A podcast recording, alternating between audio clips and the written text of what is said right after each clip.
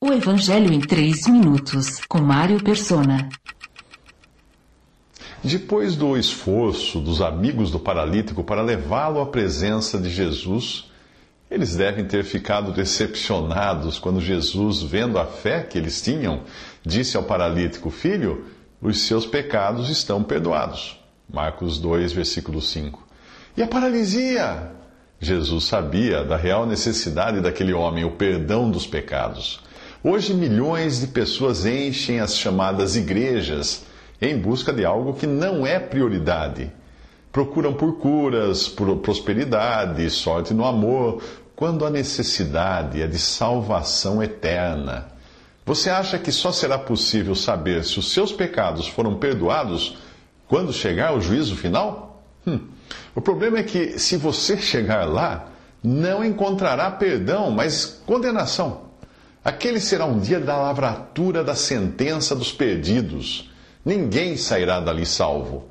Os seus pecados precisam ser perdoados em vida, porque após a morte estão encerradas quaisquer chances de salvação. Mas seria possível ter os pecados perdoados ainda em vida? Ora, acaso não é o que acontece com esse paralítico aqui no capítulo 2 de Marcos? Se alguém perguntasse a ele o, o, o que ele iria fazer com seus pecados, ele podia muito bem dizer: Que pecados? Acabei de ser perdoado, Jesus me perdoou.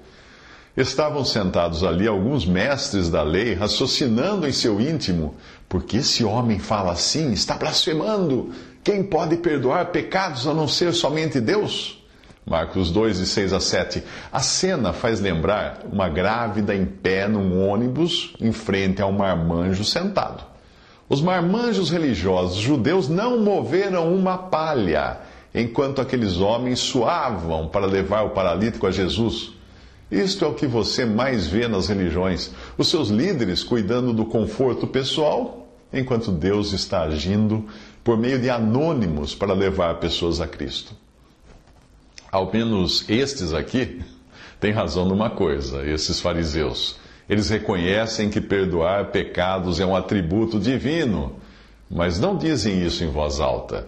Eles raciocinavam em seu íntimo sem saber que Jesus estava grampeando seus pensamentos. Jesus percebeu logo em seu espírito que era isso que eles estavam pensando e lhes disse: Por que vocês estão remoendo essas coisas em seus corações? Que é mais fácil dizer ao paralítico: os seus pecados estão perdoados? Ou levante-se, pegue a sua maca e ande?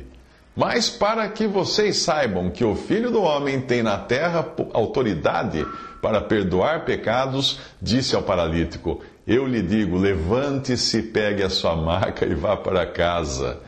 Ele se levantou, pegou a maca e saiu à vista de todos.